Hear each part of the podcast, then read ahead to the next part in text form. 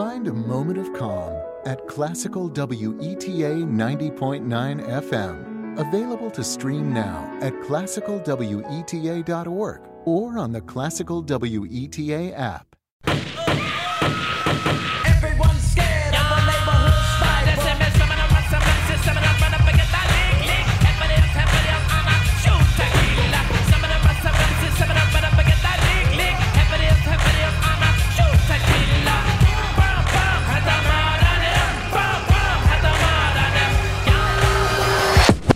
Can accept it or be stupid and be a skeptic. Inconceivable, unbelievable. Unidentified flying objects.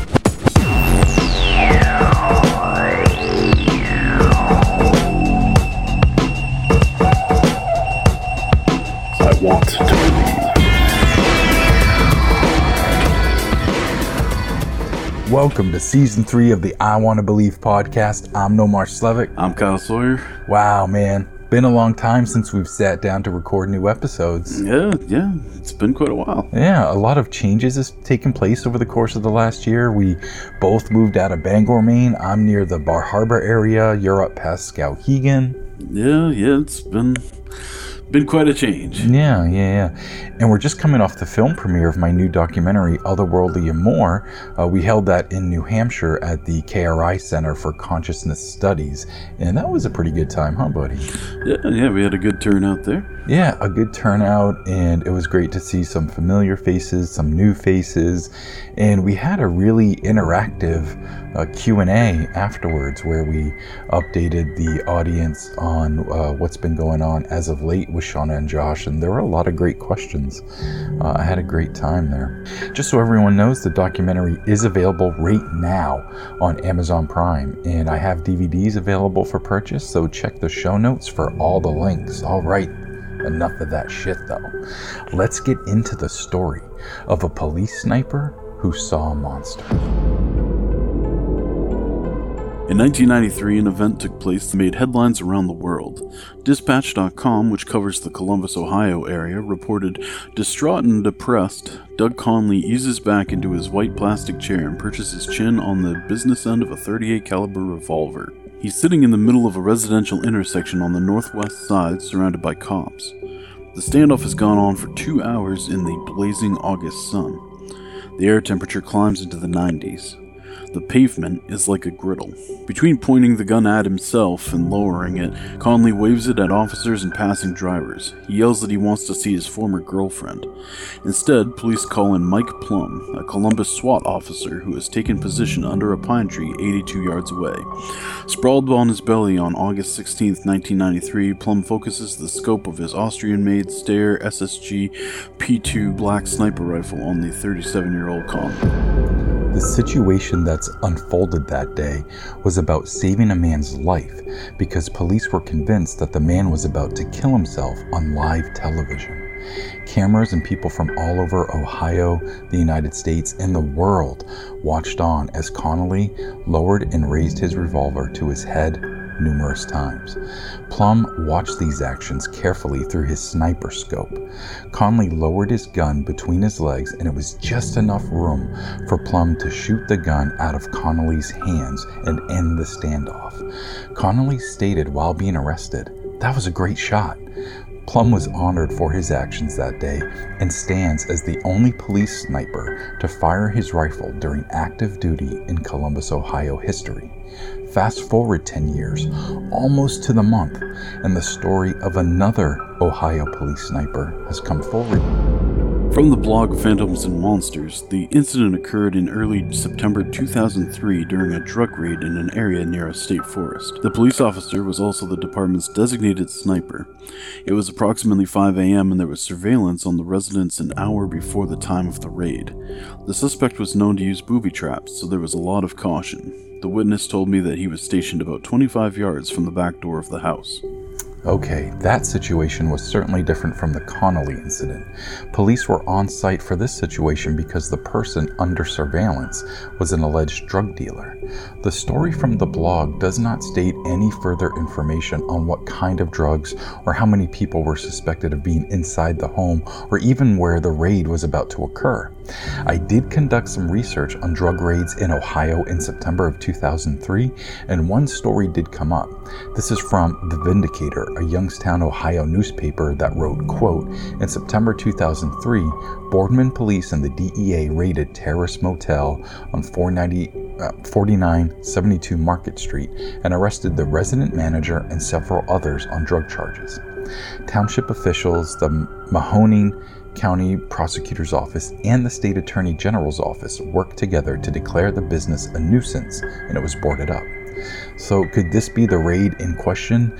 There's no way of knowing for sure, but I do think it's curious that in some brief research I was able to come up with a drug raid story from the date in question. But on the other hand, drug raids happen more often than we think, and the general date of September 2003 isn't really that compelling. The story continues, however, and turns strange quickly for the police sniper. Phantoms and Monsters reported he had been there for a while when he started to hear heavy breathing and snorting coming from an area behind the house. His first reaction was that the suspect was out in the yard, so he looked through his scope and noticed a huge hairy being digging through something. As he continued to observe, the being stood and looked in his direction. It began to snort heavily and raised its right arm pointing in his direction. The witness noticed long hair hanging off the arm. He could sense that this thing knew he was there watching it. The witness stayed quiet, but did attach a suppressor on the muzzle of the rifle in case he needed to use it. Dude, what Phantoms and Monsters is saying here is that a police officer who happens to be a sniper witnessed a Bigfoot while on active duty during a drug raid. That's crazy. That is pretty crazy. Okay, uh, is there any other info uh, that the blog reported? Uh, there is not a ton, but there is a little bit more. Um, here's a quote. It was beginning to lighten up some, so the witness was able to see more detail. He stated that this being was seven foot plus in height and had dark long hair all over its body. The face had very sparse hair and the skin was almost black in color. The nose was large and flat. He also noticed that the fingernails were also black. It continued to make heavy snorting sounds and looked back at the witness occasionally.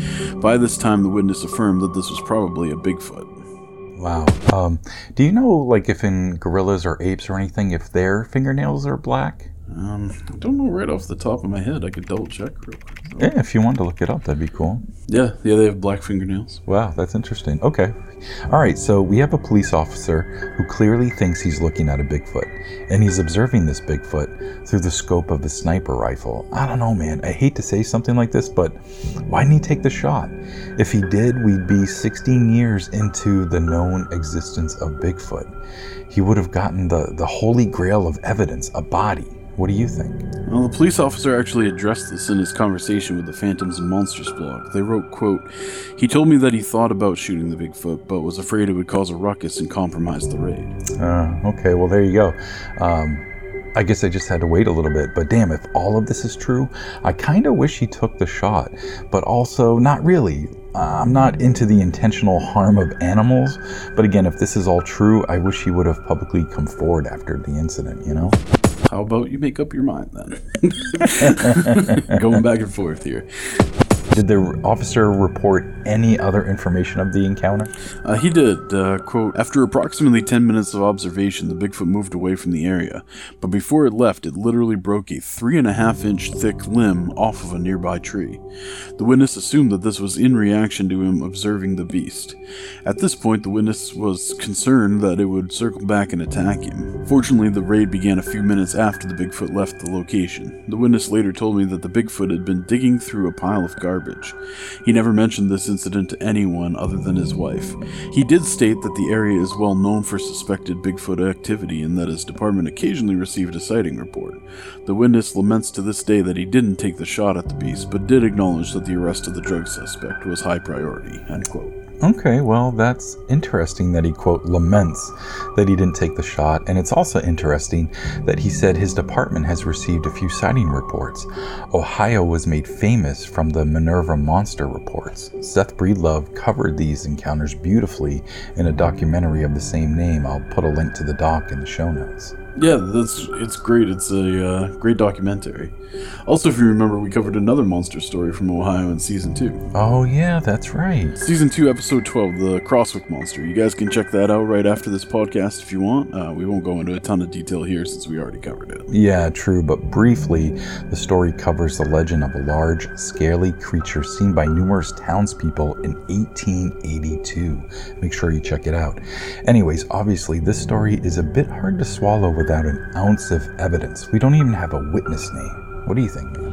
Now that might be kind of hard for uh, for someone to come forward where they're part of like a police organization. And that Yeah, sort of and, thing. and he could still be on active duty. right, exactly. Yeah. Yeah, so I guess it would make sense that he uh, wouldn't be interested in coming forward.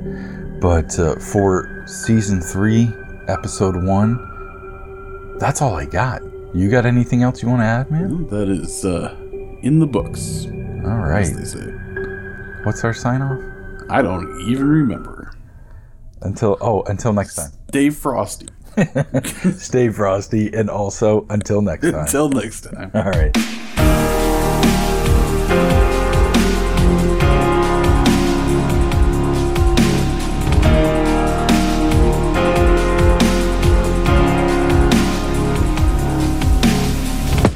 How I talk. What do you want from me?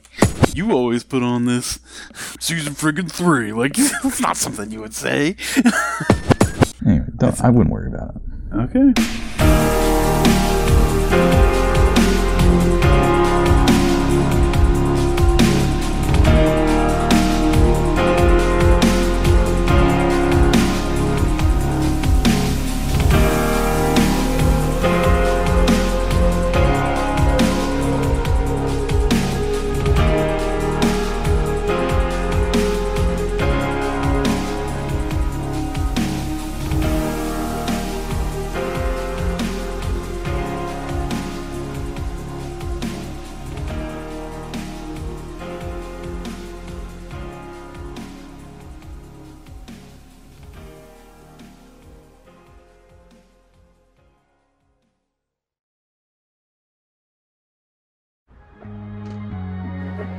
Everybody should definitely come to Baltimore. We had to find a different way to put our passion to work. If you love your job and love what you do, every day goes on as you want it. I think how we look at art can be world changing. All of these businesses are taking precautions to make sure that everyone is safe. We're ready. Masks, distancing, and frequent cleaning are just the beginning. Learn more at baltimore.org.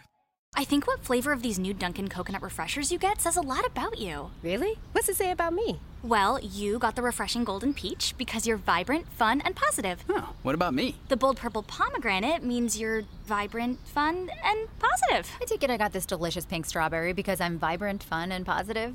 Yeah, it's a simple system, really. Share the shine. Enjoy a medium Dunkin' coconut refresher for $3. Order ahead plus earn rewards. America runs on Dunkin'. Participation may vary. Limited time offer excludes classic Dunkin' refreshers.